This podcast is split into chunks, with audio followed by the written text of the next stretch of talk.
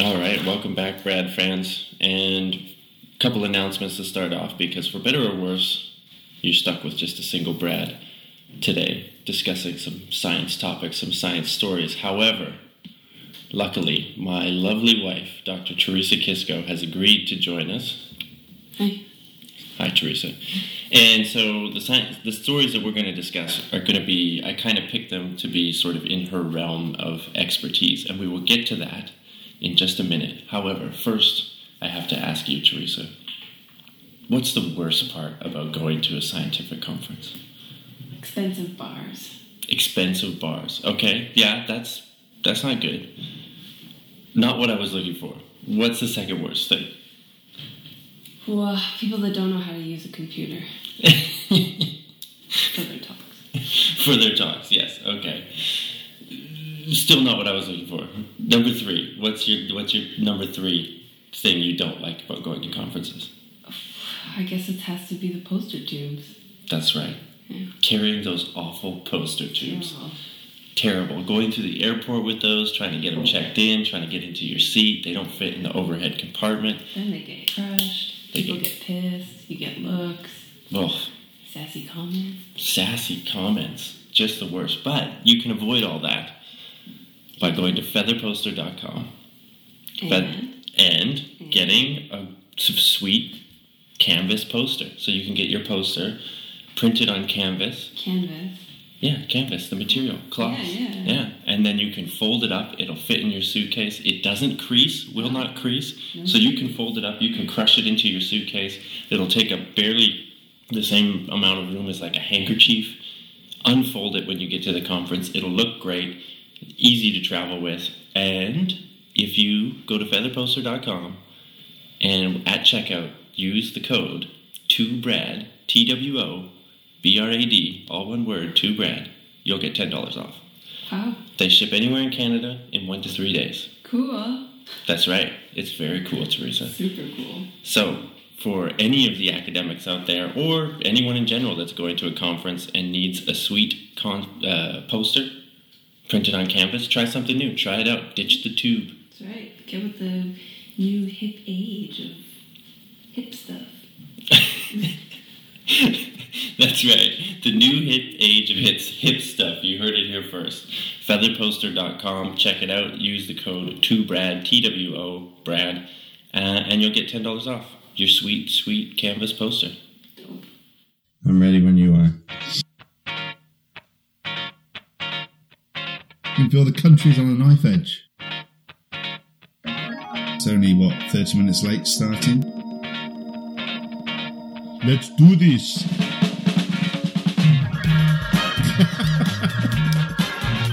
It's a joke, obviously. You are in for a treat. We're not rioting yet.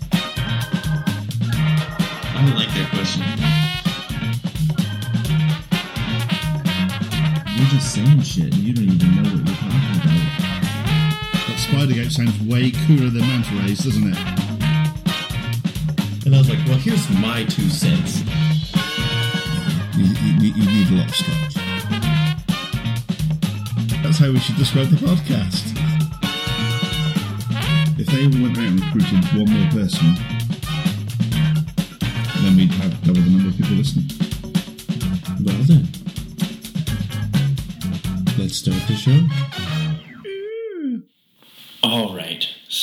As I mentioned before, I am with my lovely wife Teresa. We are hours away from leaving Sardinia, where she has been doing an internship in a in a lab here. Um, so we're squeezing this podcast in before we go. Hopefully, the the neighbors in, of our Airbnb upstairs aren't too loud. But if you hear some banging and crashing and shouting in Italian, that's that's our neighbors.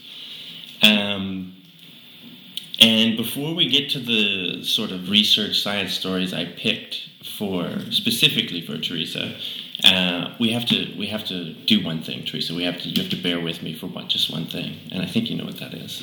Our listeners would be very upset if we didn't give a quick Ebola update. I know you listen to every show, right? Yeah, of course. so you're very familiar with the Ebola update. And as you know, the Ebola outbreak in Congo is unfortunately still going on. Um, I believe the cases and death tolls now is up to both around 2,000. So that's very unfortunate. There's a lot of people working very hard to get this under control. And very quickly, there's just two updates that I think we should touch on.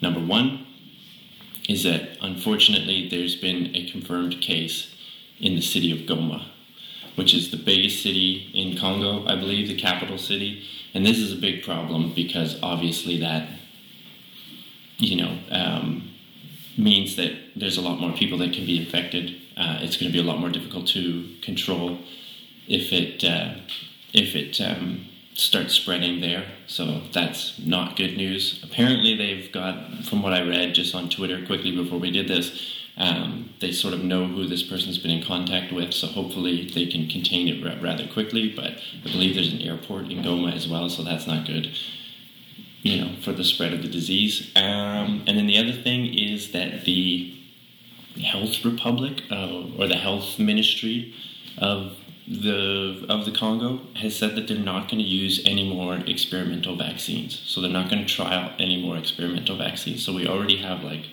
one, I believe, that's been in use, and the results have been very good. However, they didn't want to introduce another one, even though there are concerns about how much the how long the supply of the first one that you're using will last. Uh, and this is because of the problems of mistrust with the with the population, with the public right now, and so they feel like if they started bringing in another one, then it's going to be, you know, it's going to exacerbate that situation of mistrust, and people will be wary of it. Um, so anyway, that's the Ebola update. Teresa, thoughts? Ebola? Did you ever think we'd live in a, in a time where a disease as frightening as Ebola just seems to be the norm in certain places? No, I didn't really think most of the things that are the norm would be the norm. Growing up, you had higher hopes. well, we have high hopes that the Ebola situation was going to get taken care of very soon. Um, and with that, why don't we move on to what we sort of came here to talk about today? So, like I said, I found a couple as I was perusing through my uh, press releases, research updates, and stuff. I found a couple papers that I thought were really interesting. The titles definitely grabbed me, and it made me think of you, Teresa, because of your sort of background and, we'll say, experience in the fields of animal vocalizations and, and social behavior. Is that fair to say? Mm-hmm. Yeah. So why don't we just start then? Why don't you give us a little quick what you what it is that you do and sort of what your expertise is? Because I know that with some of the stuff that I've brought here to discuss, it might be stretching your expertise a little bit, but you're certainly more qualified than I am. And as far as the bar that Brad and I have set on this podcast in terms of being qualified to talk about things, you're definitely more qualified than most. So why don't you just give us a little background as to what it is that you do or what you study? Sure. Um, basically, like in a really general sense, I study social behavior and social communication in um, an animal model. Um, right now, I'm working on a model that has a genetic mutation, which in humans is found to be linked to uh, mental disorders like bipolar, schizophrenia, autism, um, depression. So, we're interested in the effects that this gene has on the subsequent development of, of behavior and in my research it's specifically the social behavior and the social communication aspects that I I'm looking at. And by social behavior mm, primarily I have focused most of my career on play behavior and early um, social interactions and ultrasonic vocalizations, which are, as the name implies, ultrasonic um, So out of our hearing range. out range. of our hearing range. And yeah, um, so rats make these um, vocalizations when they play and when they have um, positive states of uh, affect, so they're in a good mood. Um, you see them in response to drugs as well, um, like amphetamine. They make lots of these ultrasonic calls. So yeah, this is what I. That's what I focus on. That's what I study. In a, in a nutshell. in a nutshell, yeah. So, I guess social behavior is where we can start. Um, because the first paper that we'll like kind of look at, do you have it pulled up there, Teresa? I do. Um, because maybe you could just read us the title. Yeah, for sure. Because this title is what really grabbed me when I first saw it. So the title is Correlated Neural Activity Across the Brains of Socially Interacting Bats. Whoa. Sounds intense. Mm-hmm. And it, to me, right away, it sounded like okay, the brain activity is correlated as two bats are socializing, and we'll get into the details of it of it in a minute here. But maybe let's start with a, you know a little bit about social behavior because we know humans are social creatures. Um, lots of other animals are social creatures. Probably more animals than people expect are social creatures, and you know engage in social behavior. But could you just generally sort of you know social behavior in animals, its importance? What are some of the topics that you look at or that are important for the field? Sure. Um, so, giving a really brief, like Wikipedia um, definition, uh, social behavior is behavior, obviously, uh, and it's among two or more organisms within the same species, um, and it encompasses be any behavior in which one member affects or influences the behavior or, of the other, and this is due to the interaction between those two members. And so, I mean, the one thing I don't necessarily like about that definition is that it's same species, because I mean, I mean, yes, in terms of animals, it's- generally they're playing with their own species, but Or their behavior, they're interacting with their own species. yeah, but- yeah, but I think it goes. I mean, it's not limited to just species. Humans play with dogs. Humans. Well, and we've all seen those adorable Instagram posts of like, you know, a cat and dog getting along, or you know, the cats that grew up with bunnies and now they That's hop right. around. You know, Yeah, like that's this- right. the Instagram has proved a great resource for interspecies social behavior. That's right. Yeah. Um, so I mean, social behavior is. I mean, as humans, we know it's it's part of our everyday life. You have some form of social uh, behavior in some way almost every day, unless you just completely are isolated, living in like a hole in Unless you're one of those basement internet trolls that people love to. Yeah, but they're still trolling. They're still having social behavior, which is interacting with someone else via internet or otherwise. Ah, so we'll still consider that social behavior. yeah, so Ah. yeah, of course, yeah, yeah. All right. So, because we're involved in it so much, then it's safe to say that it's very important, It is, yeah. you know, for development and stuff like this. And I know one of the things that you look at is play behavior and play behavior in rats. And there's some evidence, we'll say, I, I mean, you correct me if I'm totally wrong here, but it seems that there's some evidence that you know play is used as a way to learn and it's important for social development uh, later on in life is that correct Yes, that's. I mean, that's what it seems like. All the evidence is kind of pointing to this. Where, if, uh, for example, with rats, uh, if you take a rat right after they're weaned, so when they don't need to be milk fed anymore, and you isolate them completely, so they don't get any social interaction with other rats. Um, and you leave them this way for 30 days, which is their critical developmental period.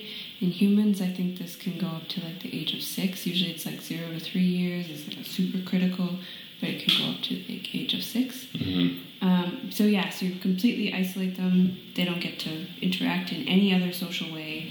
Maybe they get to just look at some other ones and that's it, but they can't touch or physically interact. Um, they will have some severe uh, developmental delays later in life. They um, will have they won't like cognitive uh, impairments. They won't be able to function if you put them into a social environment.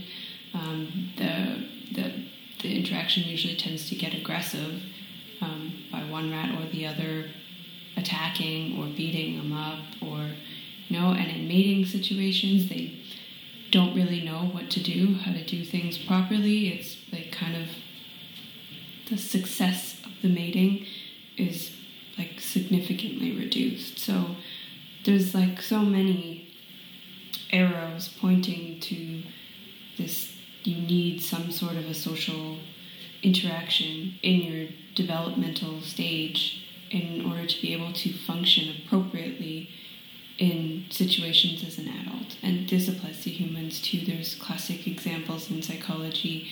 Um, I think the one of the best known ones would be like Genie. I mean, it was Mhm. maltreatment, like severe maltreatment. Yeah, it's a really quite a had. disturbing story. And yeah, it is. It, look it up. I won't go into detail because we don't really have time here.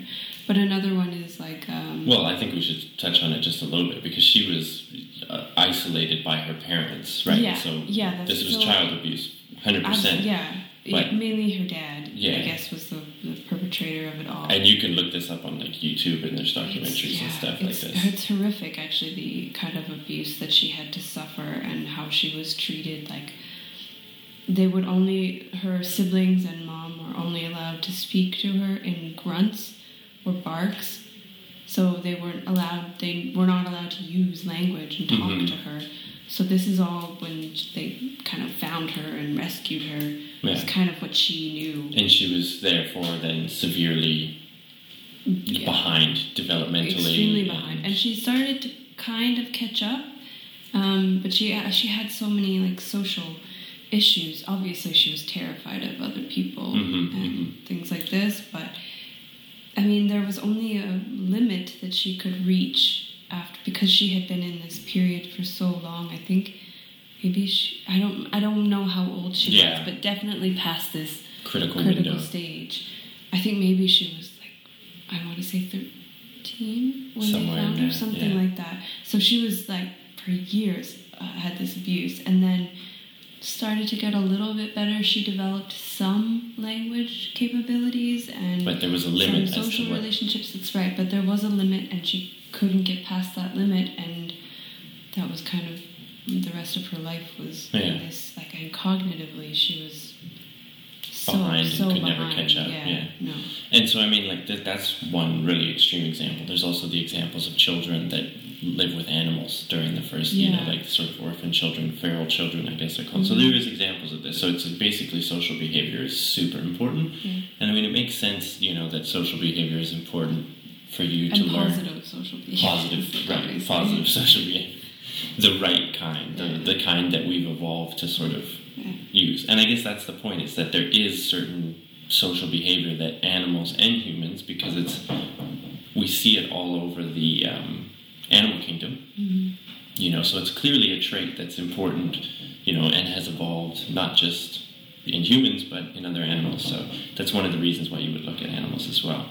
And like we saw just the other day, those adorable turtles in this pond, and one of them was like, I was watching it, and it's like fronting on this other turtle. It's like this little one is just swimming in front of this big one and just grabbing his face and just like smacking it back and forth. And I was just like, what is this turtle doing? And then he would circle them and do it again, and just like it seemed like he just wouldn't let him alone. And you were like, well, they're probably playing. This was probably, you know, turtle. And I had no idea that turtles played, right? But I guess my point is, besides the fact that that turtle was super adorable, it was mm. hilarious to watch, is that there is a right way to play. And I'm using play here as like the stand in for social behavior. So there's a right way to do it mm-hmm. that reinforces the things that you know we need in development, whether it's humans, animals, whatever. And so that involves sort of some sometimes some complex behaviors. Yeah, very complex. I mean, obviously, not all play and social behavior is complex, but some of it is Some of it can be, complex. yeah. yeah. And so then, you know, the brain obviously is coordinating these activities. Mm-hmm. And so there's, you know, some brain resources that are going in there. And that's what brings us to this study in bats, because I guess what they saw was they were looking at the brain activity in bats that were socializing, and they noticed that it was very similar or synchronized. Synchronized, yeah. Yeah. So, and let's just, before you dive into it and tell me how wrong I am here,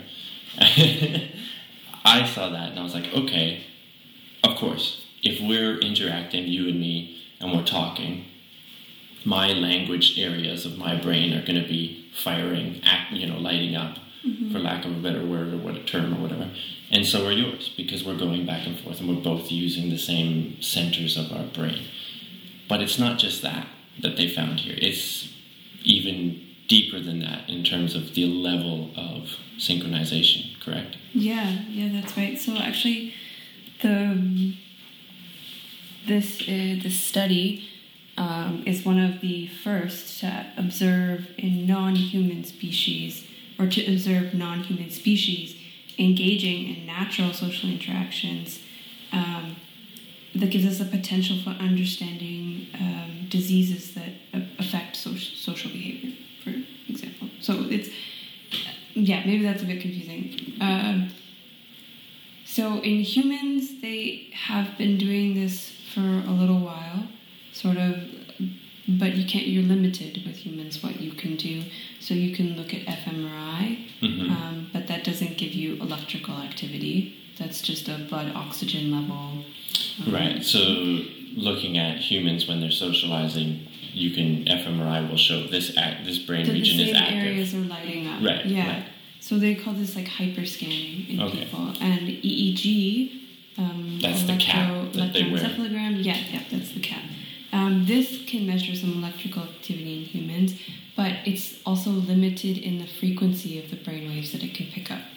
Okay. So that's why this study is it's unique and it's really interesting because they can now look at the higher frequency brain waves and they can look at individual neurons.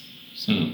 As the animals are socializing. as they're in, in a natural environment, and that's key here because the studies in humans it's not natural social interactions. Generally scripted or like a very like, structured. like a task that they Yeah. have to perform. Yeah, or that's something. right, Yeah, yeah. right. So let's just touch on the brain waves real quick Mm-hmm. because I think most people know that you know your brain causes electrical firing, right? Like it's this ele- your neurons are firing. There's these little electrical Yeah. things going off. So that's one thing you can look at with a sort of invasive technology like they use in this, where you put like an implant or an electrode or something in the brain. So you can look at individual nerve firing, but then there's also the brain waves. So all of this electrical activity kind of creates a, a wave, like a radio wave. We, you know, um, and then so people might have heard of this in terms of like alpha waves, alpha brain waves, or something like that. And there's some like when you sleep, right? You go, you your brain. Yeah, then you get these delta brain waves Right. in like deep sleep. So this has to more. This has more to do with about like the coordination of a bunch of neurons firing, correct? Mhm. And so, if both brains were waving on the same on the same frequency, it's strong evidence then that there's their that there's the firing of their Yeah. brains is coordinate is on is doing the same thing basically. Yeah, Yeah. that's right. Yeah, and um, and I just want to mention because it, I think it's also important that this, um, what most of the human um, studies are kind of lacking, uh, is a spatial and temporal resolution. So you, you can't get this good detail to resolve local field potentials. So this is like the groups.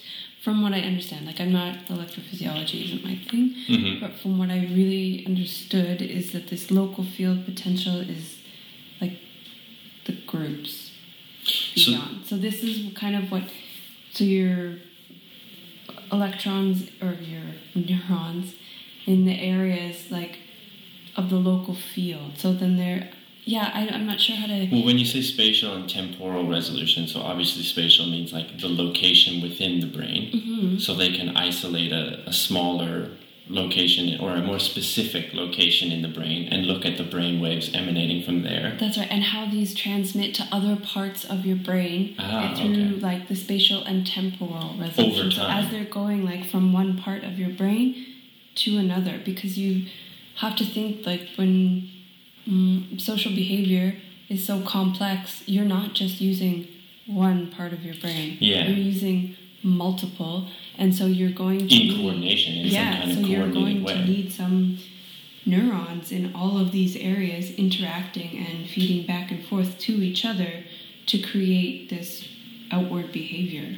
So as these anim- as these bats are socializing, you can get they were able to get a picture of how the brain waves are well so brain waves being a stand-in for Mm-hmm. the neurons firing in a certain way throughout the brain so they could get this whole you can see I, I'm, signals across yeah i'm picturing like a picture of a brain and then like you can see like the sort of flashes going through it and all around it to all these different things which is more or less what we're talking about here hmm that's really cool hmm That's I mean this is my understanding. I Yeah. mean, if any electrophysiologists are listening and it's, I'm wrong, they should just tell you. I'm sure we have a ton of electrophysiologists in the audience.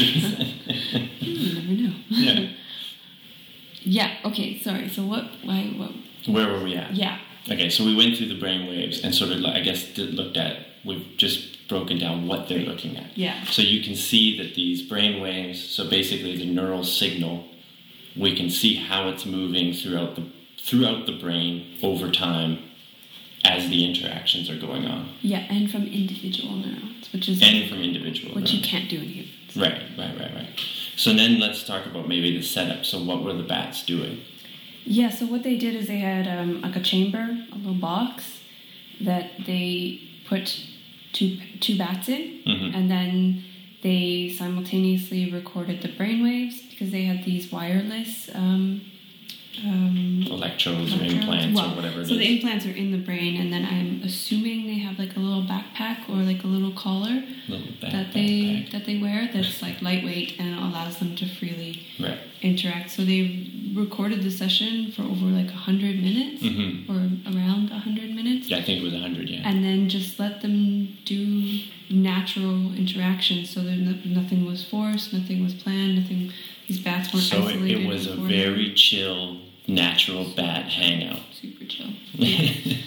Yeah, and then they looked at the um, the brainwaves of these two rat or bats, and I mean they they mentioned that it, one of the really interesting things that I think the postdoc one of the postdocs on the paper said is that they'd never seen before from the raw data you could already see this synchronization so synchronization in the brain waves in over time in the two individuals. Yeah, there's a coordinated pattern. Rhythm of, pattern, Yeah, yeah. yeah, and this is not like from the raw data, so you're not you don't even have to do your normalization and your Sort of whatever Scientific sussing it all analysis, out, doing yeah. it all out to get your average. This is they could see it right from the raw data, which is kind of rare in science to Mhm. get something so robust right away. Um, and it's really cool because they can they found that when they were doing individual things, kind of still so they're in the same cage, yeah but they're not necessarily like in contact with each other. yeah yeah. So one could be grooming and one could be I don't know climbing around. Chilling in the corner, whatever. yeah. Yeah. and then they're kind of they're not um yeah they're not as synchronized Mhm. but not yeah and then when they start interacting even if they're still doing different things but they're having an interaction this is when they start synchronizing. Okay, so even So- if one's still grooming, but the other one kind of comes over and like crawls over it or something, yeah. their brains start synchronizing even more. yeah. Yeah. It's i mean it's it's really cool. And then so they like did a bunch of stuff where they tested, um, trying to like rule out certain hypotheses to see like, well, maybe it's just the environment. Maybe it's just because they're together in a box. that the brains go into this socialization mode or Yeah. whatever. Yeah. Yeah. So they um, took them and they put them in their own individual boxes Mhm. and then simultaneously recorded the brainwaves and the behavior. Mhm. And now there wasn't any synchronization. So it's not just that it's the shared environment that's doing it, it's this, this actual social interaction that seems Right. to be the thing. Because then what they did is when they're in these individual chambers, they now added a second bat. A new partner yeah, new for partner, each bat. new partner that's not being recorded. Right. So they don't have uh, electrodes. But when they put in the second bat, now, I mean, you then you'd think, okay, now their brains will synchronize because they're both Doing the social behavior. social interaction. But no, that's not. That wasn't happening. They they were not synchronized. Right. with each other. Right. That is, they might have been synchronized with the other bat, Right. but we not with each other. And basically, so this, if I get this right, you do this where you have the two bats that you're recording, their brain waves, you put them in separate boxes with new social partners, and if this was just a simple matter of during social interaction, Just reacting to the same yeah, environment. right. So during social interaction, your brain just goes into this scripted social behavior mode, and you would expect that the even if they're not interacting with each other, they would still have these same brain wave patterns. Mhm. But that's not what they saw. No. So that says that it's very specific to the individual that you are with at the moment, It's yes, that it kind of comes down to sharing the social experience together. and that's what makes your brain synchronize. Yeah, yeah. And So it's a mind meld. that's right. And they showed it even further by throwing they now they put the two back together in Mhm. one box and they toss in a third one. A third wheel. Yeah. And they kind of compare this really nicely in the paper and in the, like the press release for it about um, it's like going to dinner with as a group of three friends and uh, maybe you and I are having a conversation and whoever's with us is listening. hmm So they're they're not like actively part of the conversation because only yeah. two people are talking Yeah. but they're paying attention they're still sharing the social experience hmm and so therefore in terms back to the bats in this group of three now they're synchronized again these brainwaves even if the Even the third wheel. So Yeah. even if you're sort of not in the direct interaction, your brain still syncs up with the others. exactly and they showed that um, i mean the third bat they weren't recording their brain but still looking at just the two Yeah, but if one of the two they were yeah, recording was exactly. the third wheel, yeah, still in they sync. were all still synchronized. So it, it really is this shared social environment that's right. syncing their brains together, and they kind of like um, compare it to a closed loop. So saying that it's like mm, Like a the brains, yeah, the brains are kind of engaging in this indirect way through the behaviors. So because it's and in this high frequency, this is the big the big thing I think maybe I forgot to mention is that the the synchronization was in this high frequency band that So a, a, a type of high frequency brainwave. yeah Okay. yeah which I mean, you can't from my understanding it's difficult to measure this in humans especially with EEG Okay. so um, But what's the significance of it being a high frequency? Yeah, so this is hypothesized. Um, they don't, like, they mentioned that they are not really sure what this high frequency does, but it seems to be involved in complex behaviors. For Ah, okay. example, social behavior. Right. Because it's engaging, I mean, high frequency, so it's like, yeah, it's Things engaging a lot of different areas Ah, of your okay. brain. Yeah. So your um, sensory, emotional information processing, attention, working memory, all things that you need to have a social interaction. Because I mean, you talk to someone, you pay attention, but you're also listening and you're thinking ahead to what you're going to say next. And all of these are super intricate Yeah.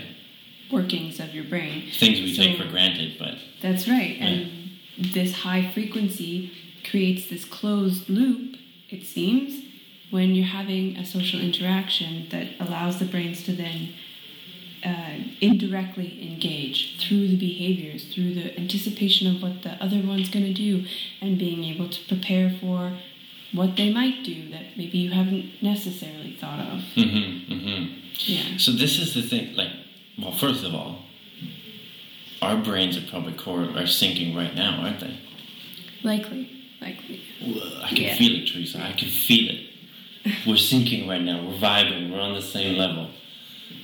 The second kind of trippy thing that comes to mind here is this idea that the brains are doing this like, and maybe this isn't totally true. And again, you know, you could stop me when it gets too weird, but it just some of the ways that it's described, it sounds like okay, so our brains are interacting with each other through our behaviors or indirectly through our behaviors. Mm-hmm. So that kind of separates the brain from yourself, you know, which is a kind of weird, trippy idea in that it's like, oh, it's not just you and me interacting, but our brains are actually interacting in a way that we don't even know and we don't even recognize. But they are like my behavior or your behavior towards me, my behavior towards you is influencing your brain. It's influencing my brain and causing this this mind meld, this synchronization of, of waves.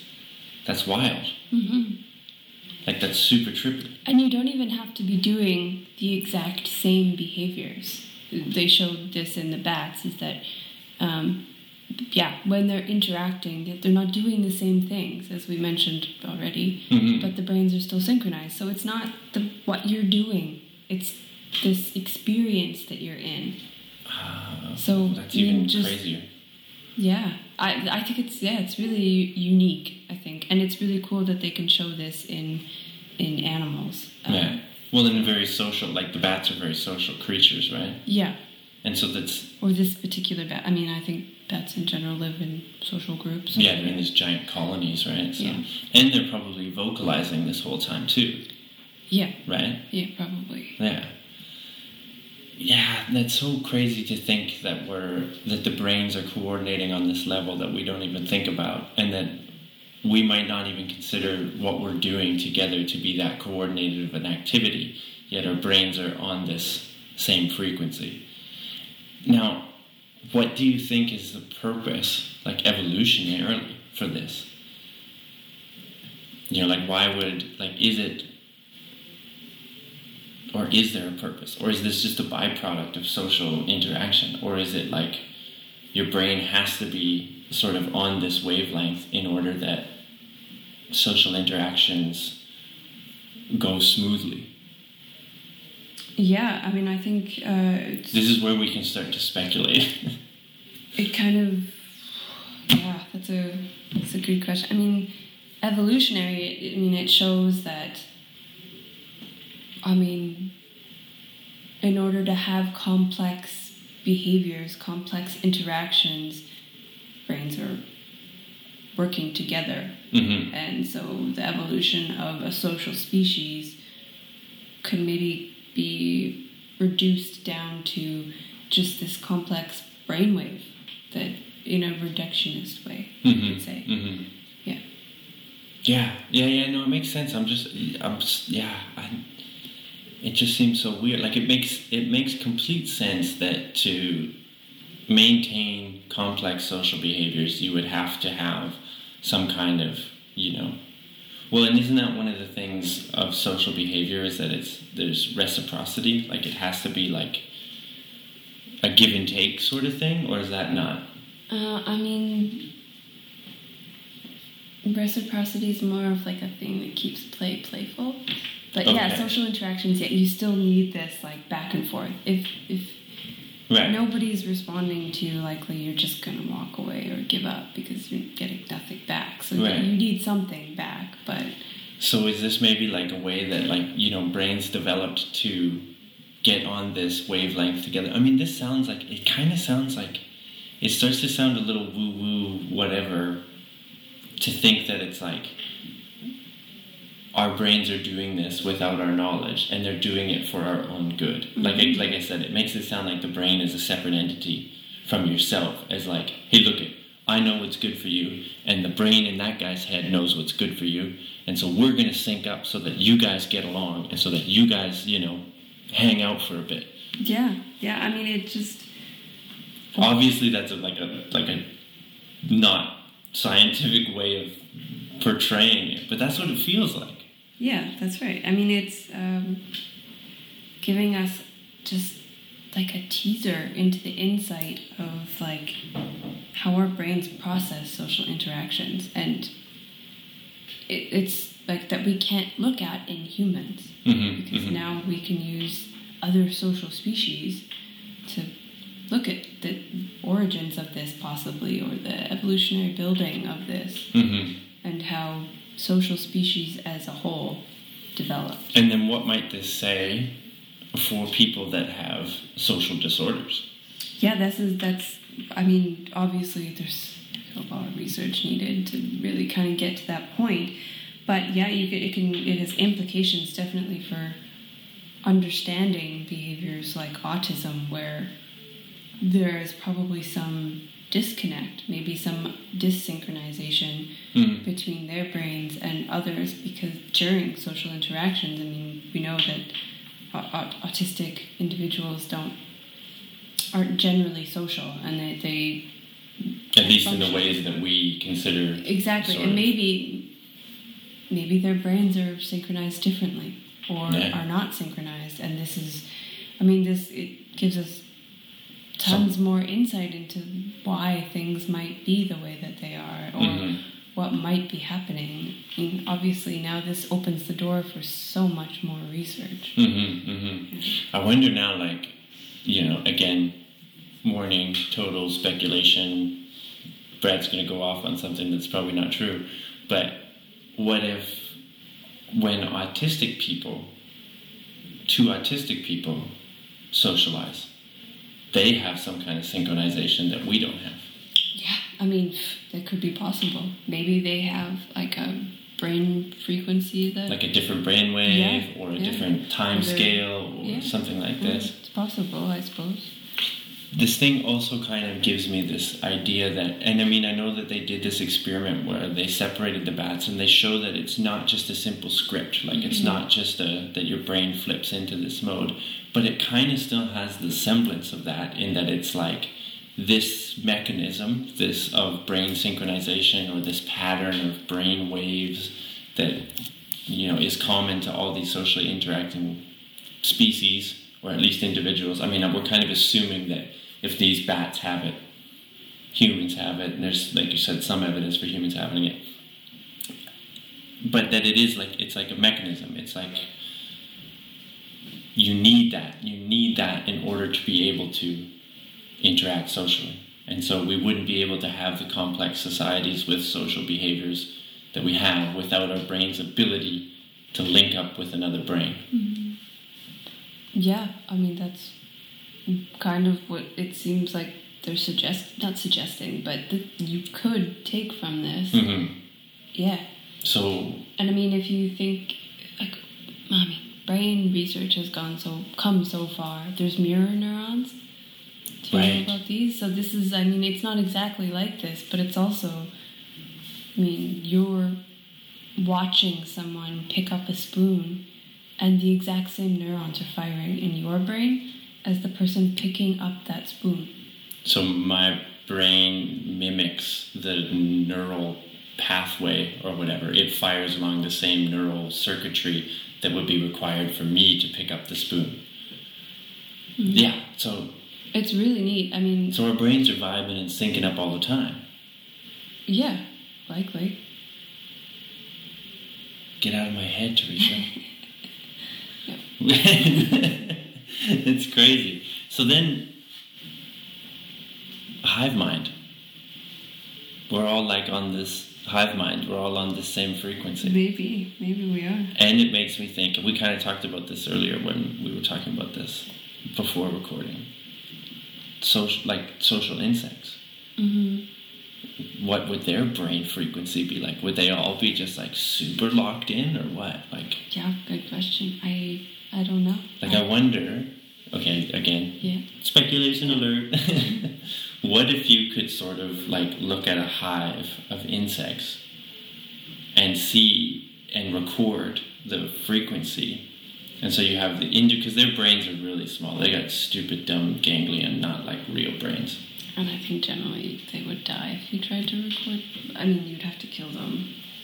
Yeah. I'm not sure. But let's say it was possible you could look at individual ants and then that frequency as a whole.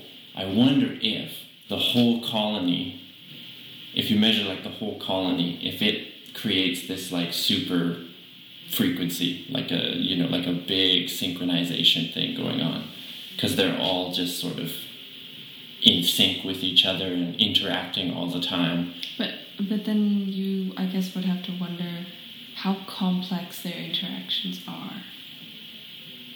Right. Well, I mean, it's got to be kind of complex because they use chemical cues, right? They use a lot of chemical cues, so that's got to be kind of complex, no? Sniff Do you like think they're anticipating and mm, creating several different backup plans for what their ant neighbor is going to do if he decides to go off track? I don't know. Yeah, that's I. Uh, you can't. No, I don't know. Either, but this just made me think of something else because what about like swarms?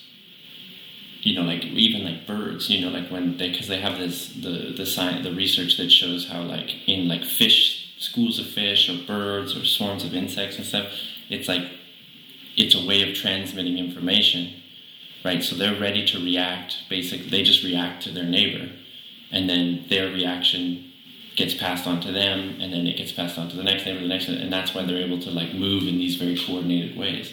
So that's like a kind of a synchronization, synchronization as well, and they're ready to interact with at the moment's notice with the neighbors around them. So I bet their brains are synchronized too.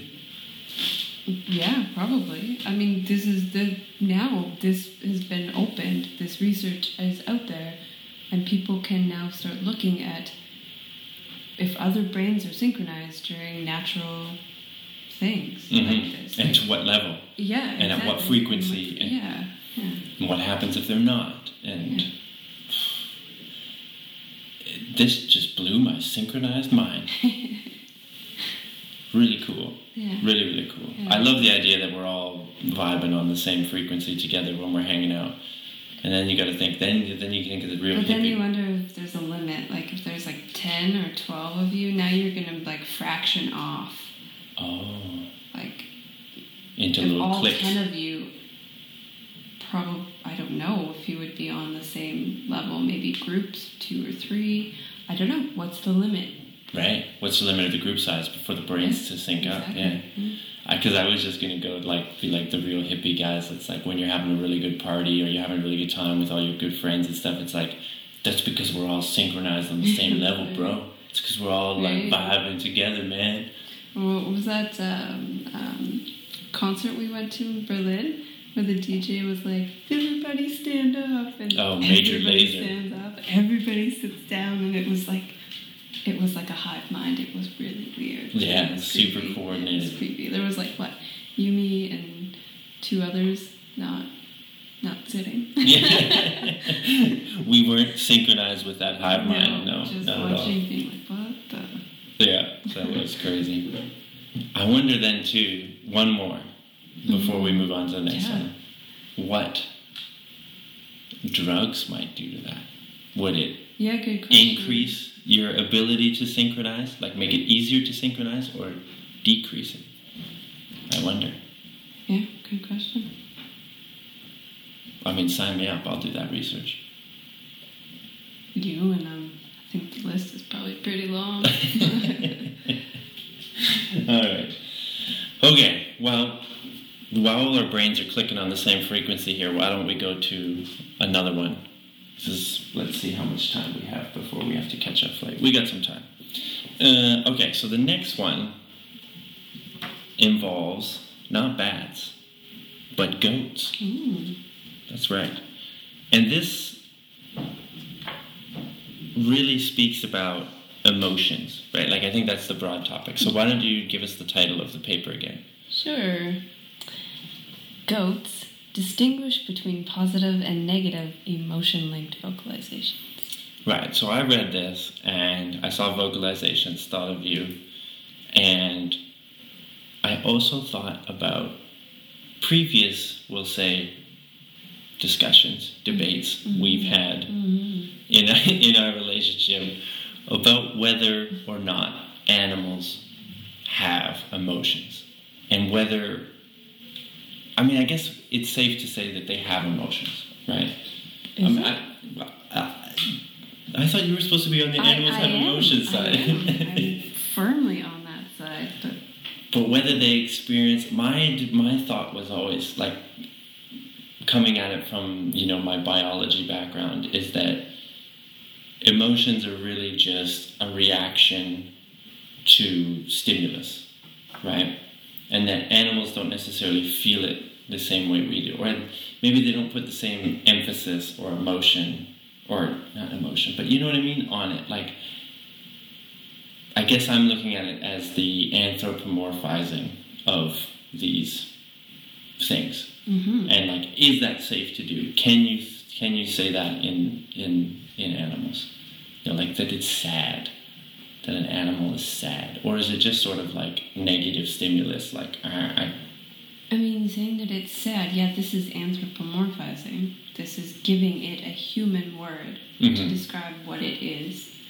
But it's entirely possible that it's experiencing negative emotion. Right, It's in a negative emotional state, which we have named sad. right. So, So grief is the one that kind of always trips me up mhm. because this is one that. Well, why don't you? You mentioned before in these discussions that we've had, there's three components yeah, to emotion. yeah. So let me just give you a, again, Wikipedia definition. Uh, emotions, are, these are conscious mental reactions. This is from a human definition. Conscious mental reaction subjectively experienced as a strong feeling directed towards an object accompanied by physiological and behavioral changes. So here it kind of you can point out the three key components for humans to have emotions is that you feel. You say what you feel. You feel sad, you feel happy. Mhm. But it, there is these physiological and behavioral responses, which these are measurable. In humans, feelings, the way that you feel, this is subjective. And obviously, you can't ask an animal, how do you feel today? Mhm. You know, how did that make you feel? Right. So, Even though pet owners are doing this all the time, telling you how their animal feels and what their animal loves, and it drives me nuts. You don't know that. Anyway, Yeah, I mean, but so I mean, this is. Yeah, I mean that's. You can't. Yeah, you can't say that that's what an animal has. But if they're having a physiological response and a behavioral response, why does that not? That Yeah. just makes it not emotions because they can't tell you how they feel. right. I think that's not. Right. And so you have the two components that we can measure physiological response, behavioral response. So, physiological response, like heart rate going up or down, you know, or Cortisol levels. cortisol levels, so mm-hmm. hormone levels, mm-hmm. Mm-hmm. um, you know, pupil dilation, this kind of stuff. And I mean, I guess you think of the, you know, what are sort of the classic emotions that you, you would think it's pretty easy to say that animals have fear. Yeah. Fear is a big one. and this right? is you can see through behavior and i mean this is why they have they think that animals have emotions and why i would think this is because humans experiencing similar situations let's say as you would do to a rat or any, any other animal you watch their physical um, physiological response and their behavioral response and they're identical Hmm. so just because the person can then articulate and tell you that I I'm was scared, scared. Yeah. but the animal can't. But they, So- they're having the exact same response. So like tensing up or Yeah, or I a don't heart, heart rate going up. running away. running away. say You're watching a terrifying movie, and you you get scared and you run. Yeah. I don't know, whatever, whatever is that. Somebody comes behind you and jumps out from a dark corner, and you have a startle response. And Right. Animals react the same way. Their heart Right. rate will quicken. They'll. Right. Yeah. So then for me, the tough one to look at, and this is the, the example that I kind of always used in these discussions we've had, is grief. Mm-hmm. You know, because what is the purpose of grief? I mean, as, as a human, you don't really, like, we think about it as it's like, well, I really love that person or that thing or whatever, and I lost them, and so I feel really sad about that. But in an animal, you know, sense, I mean, we, there was the example of the whale that was famous. I think it was last year. Was I, I incorrectly said a month, two months. two months in whatever. It doesn't matter. Yeah. In previous One discussions. year ago. Yeah, in on the west coast. Yeah. And it was like, you know, the calf died and the mother whale stayed with the body for like ten days or something. Mm. At the detriment to its Mourning it. Eh? yeah, well, but at the detriment to its own health, right? Like it's not eating, it's not, you know, with its other pod mates, so it's exposed to danger and yeah. So it's like what is the point of that? Because then you think of, you know, again from the biology perspective, it's all comes down to evolution, right? Like a behavior, especially one that's going to be so costly in terms of energy that you're expending or not intaking, like you're sacrificing food to, to convey this emotion, this behavioral response. Um, what's the point? What, what, you know, why would you, you think, eh, you know, all of us, we, we kind of consider human, we consider ourselves not, you know, kind of above some of these base drives that animals have, that evolution, you know, is basically all about passing on your genes, so reproduction. I mean, we're people think we're above all that, but we're not really. That's what everything's all about. Um, but for an animal, the consequences are much more dire. You know, like we have time to grieve, and we think about like we there's some I don't know process for it or like benefit to it in humans.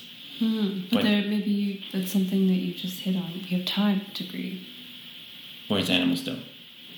Maybe, but maybe this one did. Maybe the conditions were right that it did. I, I don't I don't know because it's, there's not many documented cases of Right. something like that. But it just I just like I just struggle with what's the purpose. What's the purpose in humans? Well, I don't know, but that's the, that's I guess what I'm saying. yeah. We don't think about that as humans because we think of emotions as just like these high-minded things, like like you know Mhm. concepts of art and like But- experience, like love and you know, loss and all these things. But when you see it in an animal, it's like, well, what is it? What is the purpose of that emotion? Mm. And I don't. I mean, obviously, I don't know. No, nobody really, I think, knows for sure. As far as I know, maybe someone out there is, no, does, but I don't know. Um, but then, I mean, to speculate Mhm. again, this is like a key word. Um, possibly, if you could think about it in like some sort of a learning sense, maybe they learned or learn from the experience that they had. Maybe the mom was a younger mom, I don't know. And the baby she took through maybe a dangerous area of the harbor or something. I don't know why the baby died. Yeah, right, right, right. right. and so maybe it ate something or it got caught in something and this is like a learning experience that she has or maybe it's beyond that it's a coping learning to cope with stressful with stress in general let's just say Mhm. because obviously the loss of anyone anything creates stress Right. One, if your biological, all of your biological drive is to have to reproduce and raise that you, you That thing, so much time and so much- investment yeah yeah there's so much on the line there that then to have it go awry is a stressful situation. hmm And possibly it's just a disconnect. It doesn't maybe understand that it's dead at Mhm. first, or keeps waiting for it. Maybe it's just it's just not moving. So come on, just move. Yeah. And then realizing that it's not, and having to like come to terms and cope. Yeah. I mean, these are obviously still applying human terms to it, human thoughts. But that's all we have is Yeah, human exactly. terms, right? I mean, yeah, I mean, I guess I don't know what the whale word is I it. would say, I, have no idea.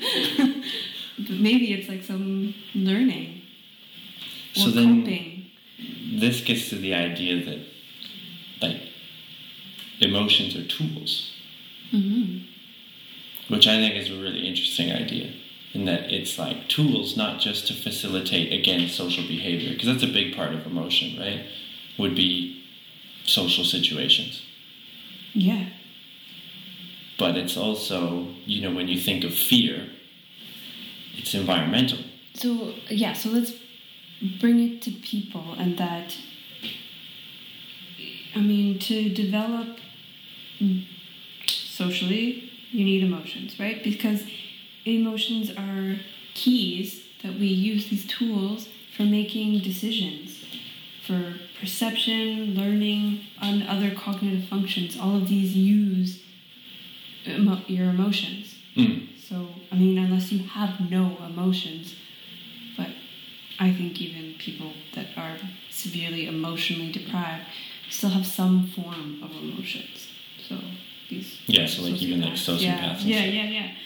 So, I mean, emotions then are like, yeah, for animals, you could then assume possibly telling them how situations are dangerous or how they're safe or, you know, vice versa, tho- that sort of thing. A rat isn't going to run out into a big, bright, open room because they're scared of bright, open spaces because this tells them that they could likely to get picked off by a bird or Right, whatever. they're exposed, yeah. Yeah, so their emotions there are guiding their decision making and that their learning process.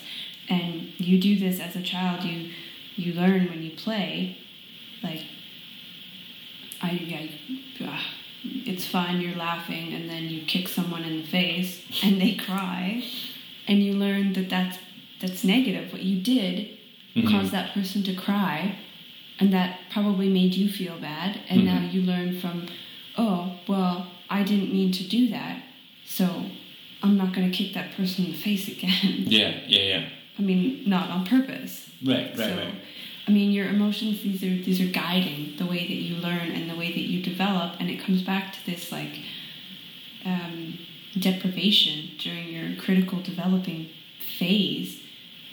If you don't have these social interactions, you don't learn the emotions appropriately. You don't know how to respond to someone who is crying Mhm. or who is angry or you know whatever you if you've never been experienced to any of this or been exposed to any of this before now you don't know how to respond Right. so you you learn these things you learn appropriate behavior behaviors through, Mhm. through this So they're really like like a way to interface with other people and the environment.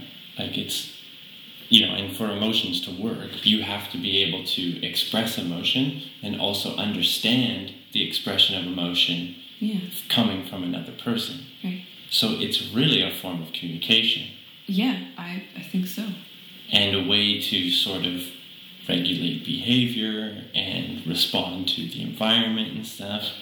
And that to me is really trippy because again, it's kind of like when I was talking about our brains in last thing, like our brains knowing that it's good for us to sync with this other guy's brain, you know.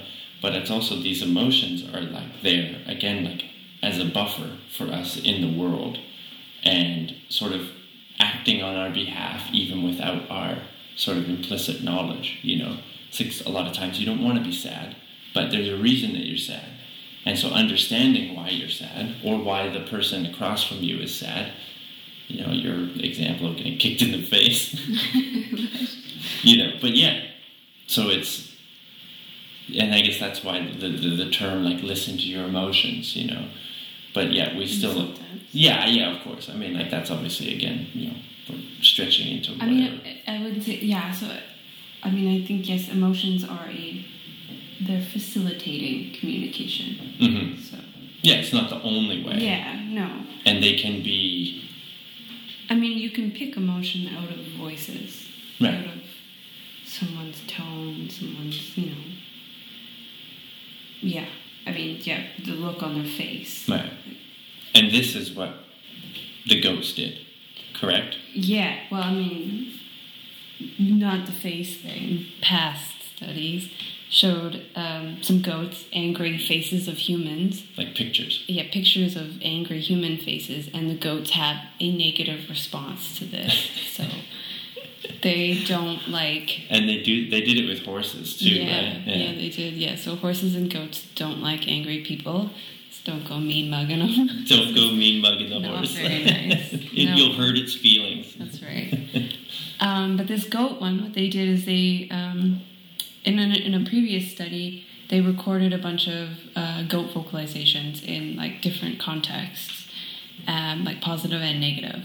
And then here they put them together in like specific sequences, either positive, negative, positive, negative, positive, negative, that kind of thing. Mhm. And they played them back to, to goats To other goats. to other goats. Yeah. Uh, and so then they wanted to look at the response. Of the goat that's hearing the pattern of yeah.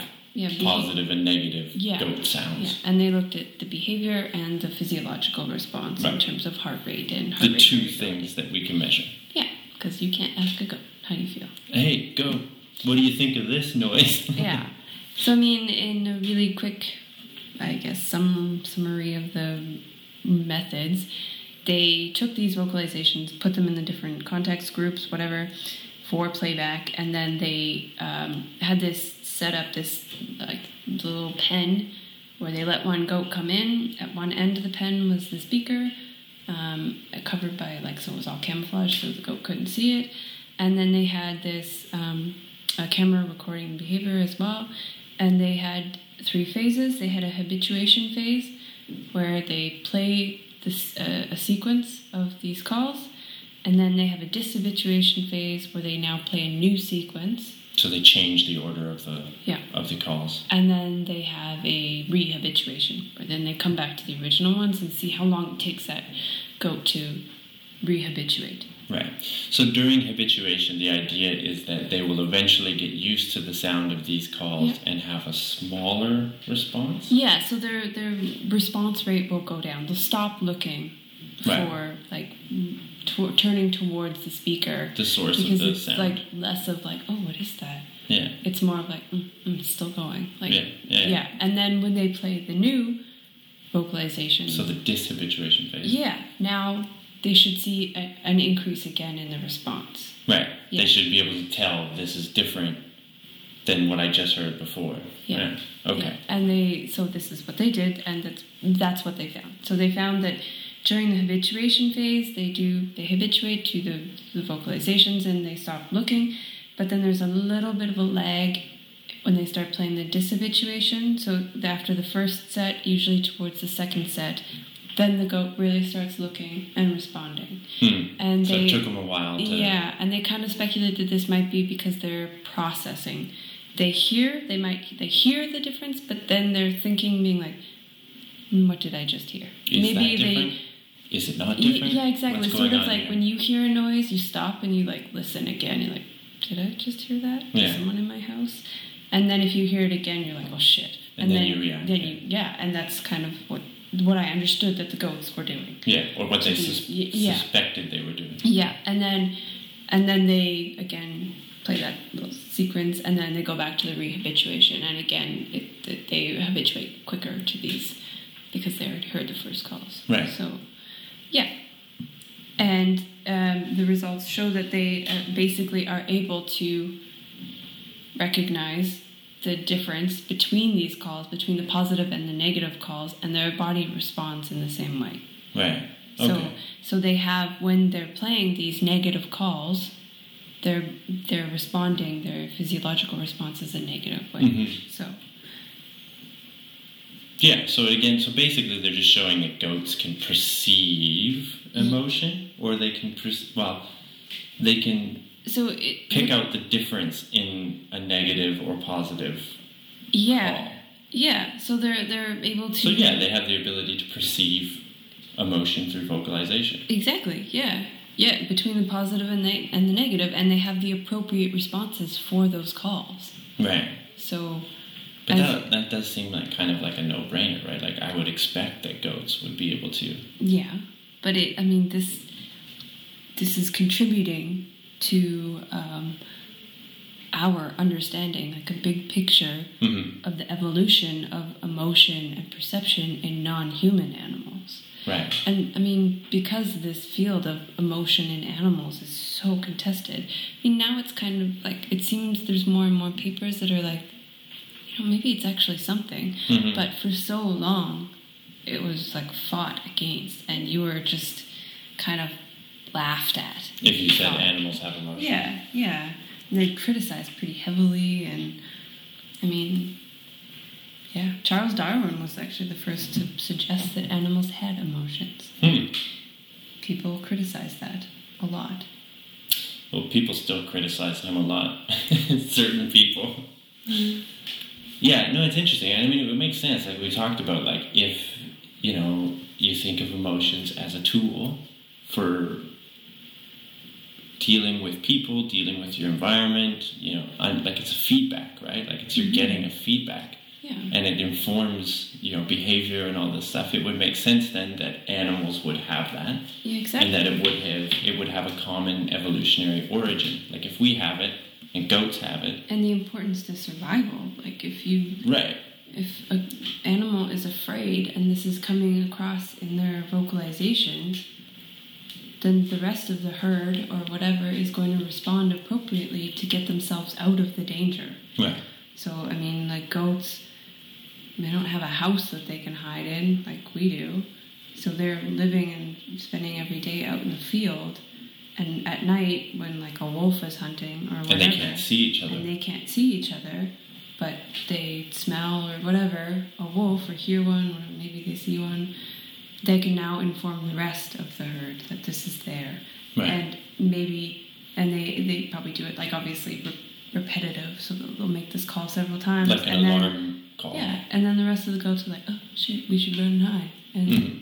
Yeah, or like a positive thing, like I found food, and I mean, this is we we watched this documentary where the hyenas do this, right? Like they make this call when they get a kill, Mhm. and they come from miles away. Yeah, they all start congregating towards the not even the kill. I think it was like we have a potential target. Yeah, that's right. So they coordinated their hunting through their. their Yeah. But that's more like that's just a vocalization. But I guess the vocalization has to It's convey an emotion. Well, information, but then emotion. Yeah. Right. Yeah, like just saying, yeah. hey, over here we have a target, we can get it. There's not really an emotion associated with that. Maybe Anticipation. excitement anticipation, yeah.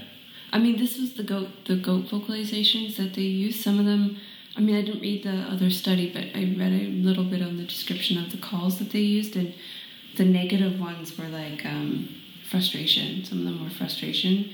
Some of them were like when the goats were isolated, but the frustration was because when they they put two goats together and they gave one food and not the other one. So the one made these like happy anticipation calls for the food, and the other one's like, "What the hell? Like this is BS." Come on. Why don't I get you food? Yeah, so.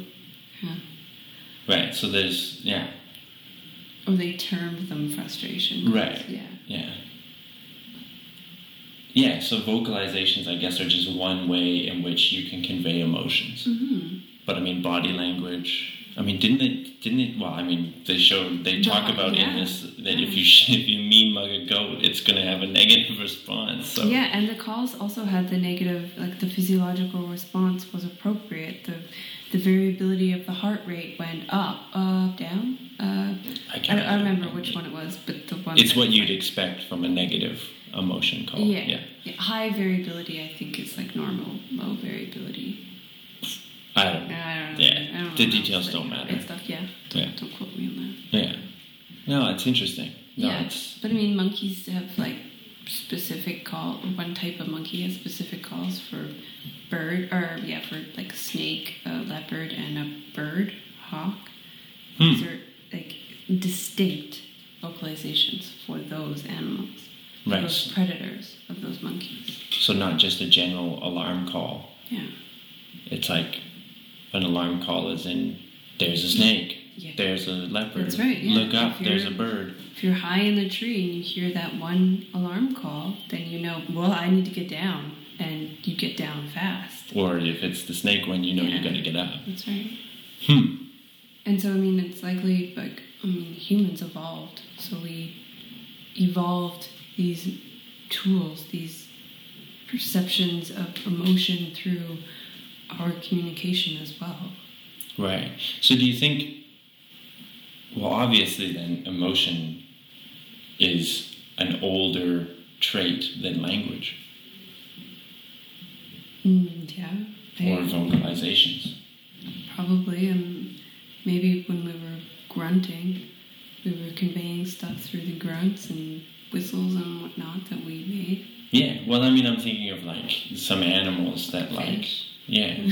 I don't know. I don't know, but I feel like I don't know. I'm just really tripped out again. You know, the woo trippy thought behind it is that you know these emotions, these things that we think of as like these. Like I said, in humans, we always have this high-minded ideal of our emotions and that we're in control of these things, and that you know, like the expression of love and you know sadness and grief and fun and all this stuff you know in an artistic sense is this Yeah. beautiful thing. And it's like well it is. Not to say that it's not but it's also a very utilitarian thing that evolved as an interface for the world. Like mm-hmm. it's a it's a way i mean we talk about emotional intelligence right?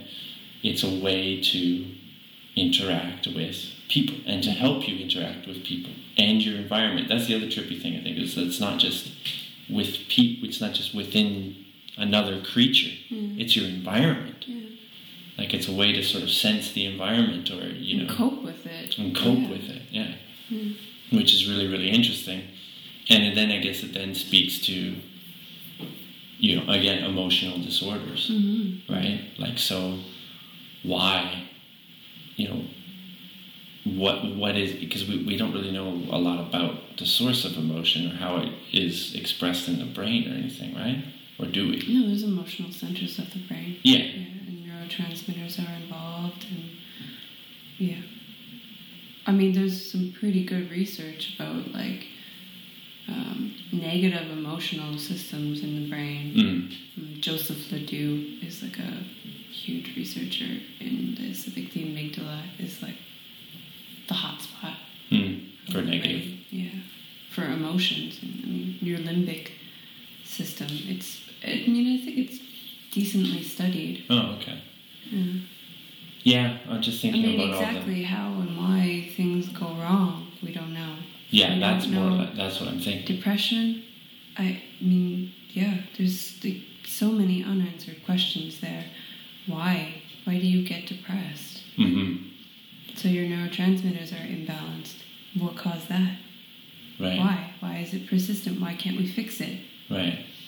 And some of it is that, you know, that some things point to a genetic thing, some things point to a brain chemistry thing, some things point to an environment thing. Mm-hmm. There's obviously an interplay between all those three factors involved in things like depression. Mm-hmm. And, you know, when, it- when I'm thinking about emotion as like this evolved toolbox to interface with my environment and other people and cope and understand with my environment and other people, it really says to me like it's, you know, because it's evolved, there's this genetic, strong genetic thing, but we know that environment is, plays a role. So I guess that's, Yeah.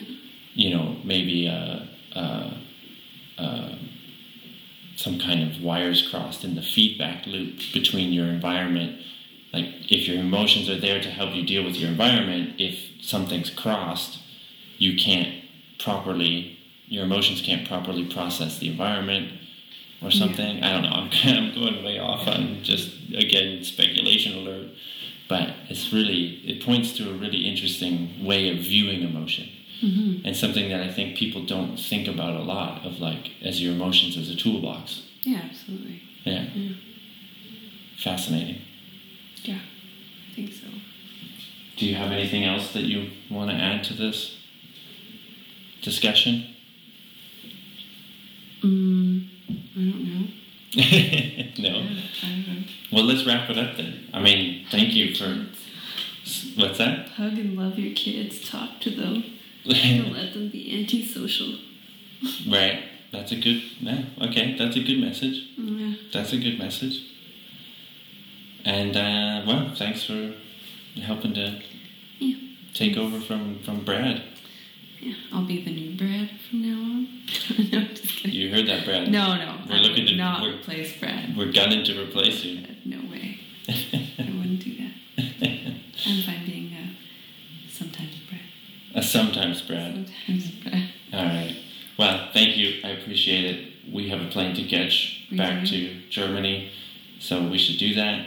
Also, folks, remember if you need a sweet canvas poster Yeah. and you're tired of carrying around SFN is coming, folks. which is the Society for Neuroscience, Yeah. big meeting, big meeting coming up. Meeting. So if you don't want to carry around that crappy poster tube, maybe you want to travel, you know, a couple days before the conference, a couple days after, and you don't want to carry that BS I around. just don't want to get laughed at in the airport for carrying a stupid tube around. If you don't want to feel the negative emotions from people's shitty social behavior of laughing at you for carrying around a tube, That's right. or if you want to feel the positive emotions of all your colleagues at the meeting being That's like, right. "Oh, look at this the fancy joy. canvas Watch poster." the jealousy on everyone's face as you unfold your Yeah. fabric poster.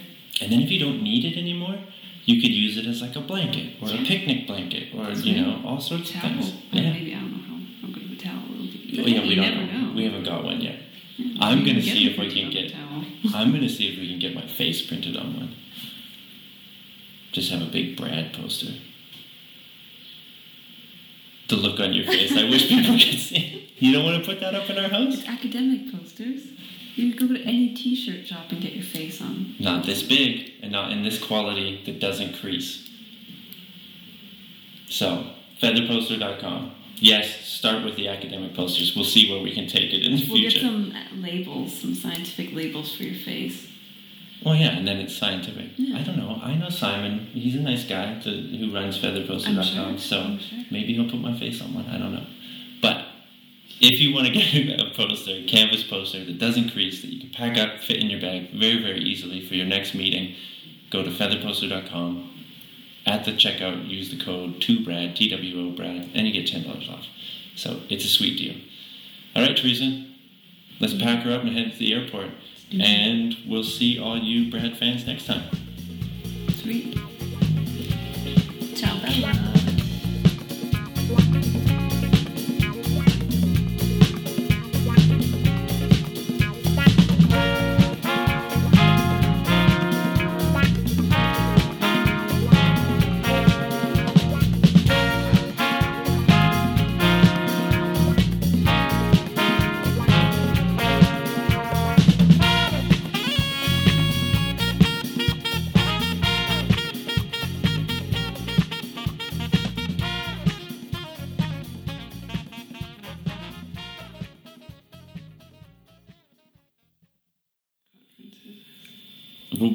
Just say, speak your truth, Teresa? Don't let other people tell you what to do. I wish we had a video of this because Oh, if you just start. All right, we'll do.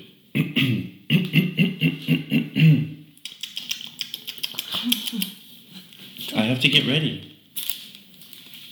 And now we're gonna hear you chug a lug in your water and then Laugh. don't spit that water out.